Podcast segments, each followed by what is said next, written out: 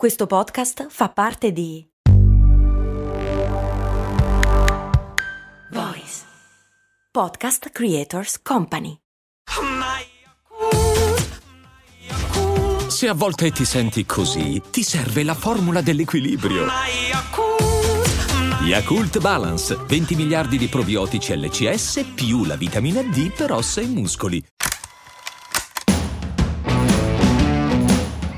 Bentornati su Brandy, miei cari avventurieri. Come ogni lunedì, anche oggi cominciamo la settimana andando a scoprire la storia nascosta dietro un'invenzione che ha cambiato in modo rilevante le nostre abitudini. Ebbene sì, amici miei, è arrivato il momento di riavvolgere il nastro della storia e scoprire come è nato il preservativo. Per non cadere in facili doppi sensi e per costruire un racconto elegante e allo stesso tempo accattivante, in questo viaggio ad accompagnarci ci sarà un ospite speciale. Permettetemi di presentarvi l'unico e inimitabile Matteo Scelsa, autore del podcast Ragazzacci e maestro di eleganza. Ciao Matteo e benvenuto su Brandy. Ciao Max, è un grande onore e piacere essere qui. Spero di essere all'altezza di affiancare te e i tuoi avventurieri di Brandy. Ottimo, caro Matteo, qui su Brandy non ci perdiamo di certo in chiacchiere. Partiamo subito a parlare della nostra superstar. Il preservativo è uno di quei manufatti che accompagnano in varie forme l'essere umano ormai da millenni. Infatti, indizi di rudimentali preservativi li possiamo trovare già dalle tribù di ominidi della preistoria, ma anche tra i geroglifici egizi. Per trovare la prima testimonianza scritta, dobbiamo cercare però nella leggenda trascritta di Antonio Liberale, datata 150 d.C. Ma questa leggenda, Matteo, parla proprio di un preservativo? Più che di preservativi in quanto tali, questa leggenda racconta di una maledizione che colpì il, um, lo, lo sperma di Minosse, non sapevo in che altro modo dirlo.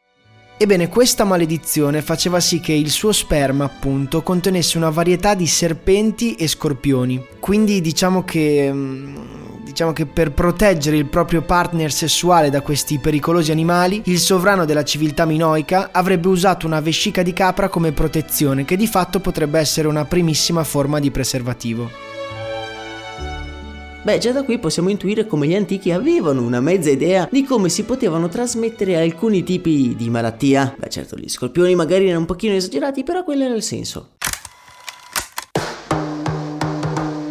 In epoca medievale, mentre in Cina venivano utilizzati dei sacchetti fatti di carta, in Europa erano estremamente di moda dei preservativi realizzati con l'intestino delle capre. E non siamo molto lontani da quello che aveva suggerito Minosse. Intestini di capre che sono dei best seller finché è proprio un italiano a mettere ordine a queste pratiche più o meno barbare. Gabriele Falloppio ma veramente si chiama Falloppio? Medico padovano che nella seconda metà del 1500 fece uno studio su mille uomini per testare un preservativo di sua invenzione fatto di lino e imbevuto di sostanze chimiche. Per Falloppio queste sostanze avrebbero dovuto prevenire la sifilide. Il tutto è descritto perfettamente nel suo trattato del 1564. Se consideriamo quelli di lino, di carta oppure di pelle animale, il preservativo è una moda prettamente da ricchi. Finché nel 1839 Goodyear brevetta il processo di vulcanizzazione della gomma. Da questo momento scienziati di tutto il mondo cominciano a sperimentare metodi sempre più raffinati per rendere efficace e poco fastidiosa l'applicazione di un preservativo di gomma. I primi profilattici di gomma infatti erano molto scomodi, avvolgevano solo il glande e dovevano essere fatti su misura, cioè realizzati da un medico il quale doveva prendere le misure del pene. Eh, imbarazzante. La vera svolta di questo mercato si ha nel 1920, quando una piccola azienda inglese che importava profilattici di gomma dalla Germania brevetta il lattice, un liquido viscoso che sgorga naturalmente dall'albero della gomma. L'azienda in questione è la London Rubber Company, la quale decide di seguire il progetto di un loro brillante collaboratore di appena 18 anni che da lì a qualche anno lascerà l'azienda per dedicarsi alla sua grande passione, L'astrologia. Così, a cazzo. Dal 1920 ci vorranno la bellezza di 9 anni prima che la London Rubber Company riesca a produrre un prodotto accettabile in lattice in termini sia di sicurezza che di comodità. Proprio nel 1929 infatti l'azienda è pronta a lanciare sul mercato un prodotto che cambierà per sempre il concetto di preservativo. C'è bisogno però di un nuovo nome, un termine capace di unire durabilità, durability, affidabilità, reliability e eccellenza, excellence. In una parola, Durex. In realtà il 1929 non è proprio il momento ottimale per lanciare un prodotto sul mercato. L'economia americana crolla su se stessa mandando sul lastrico milioni e milioni di famiglie che si trovano in difficoltà anche a comprare il pane, figuriamoci dei preservativi in lattice. E invece paradossalmente la grande crisi del 29 diventa una miniera d'oro per la Durex. Fin da subito le vendite superano di gran lunga le previsioni, portando nelle casse dell'azienda un'enorme quantità di denaro. Ma com'è possibile? Gli storici sostengono che avere gravidanze indesiderate era una preoccupazione molto presente all'epoca e un preservativo, per quanto non a buon mercato, era pur sempre meno costoso di una nuova bocca da sfamare in famiglia e tanti prendevano quindi in considerazione il suo utilizzo.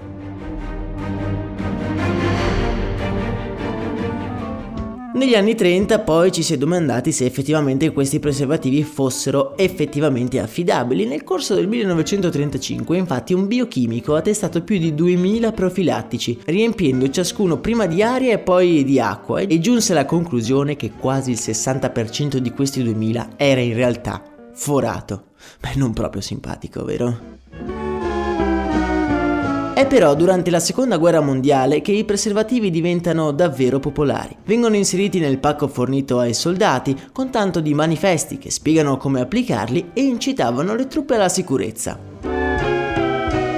La Durex diventa intanto la più grande azienda di profilattici del mondo. Si dimostra sempre all'avanguardia sia nella ricerca e sviluppo di nuove soluzioni alternative al lattice, sia nella comunicazione e vendita di un prodotto che di certo non è facile da piazzare sul mercato.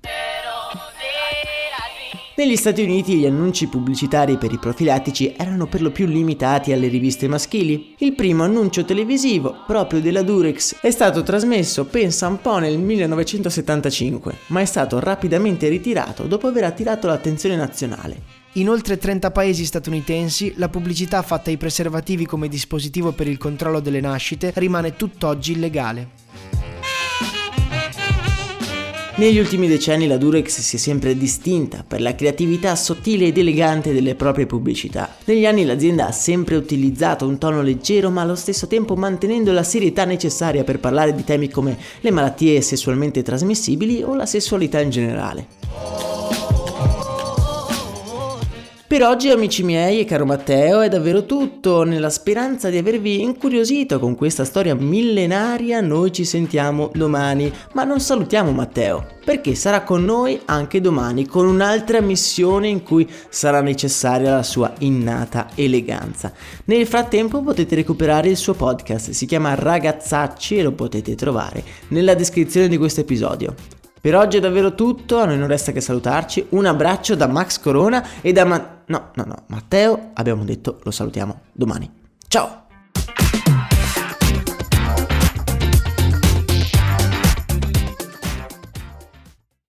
I'm Sandra, and I'm just the professional your small business was looking for. But you didn't hire me because you didn't use LinkedIn jobs. LinkedIn has professionals you can't find anywhere else, including those who aren't actively looking for a new job but might be open to the perfect role, like me. In a given month, over 70% of LinkedIn users don't visit other leading job sites. So if you're not looking on LinkedIn, you'll miss out on great candidates like Sandra. Start hiring professionals like a professional. Post your free job on linkedin.com/achieve today.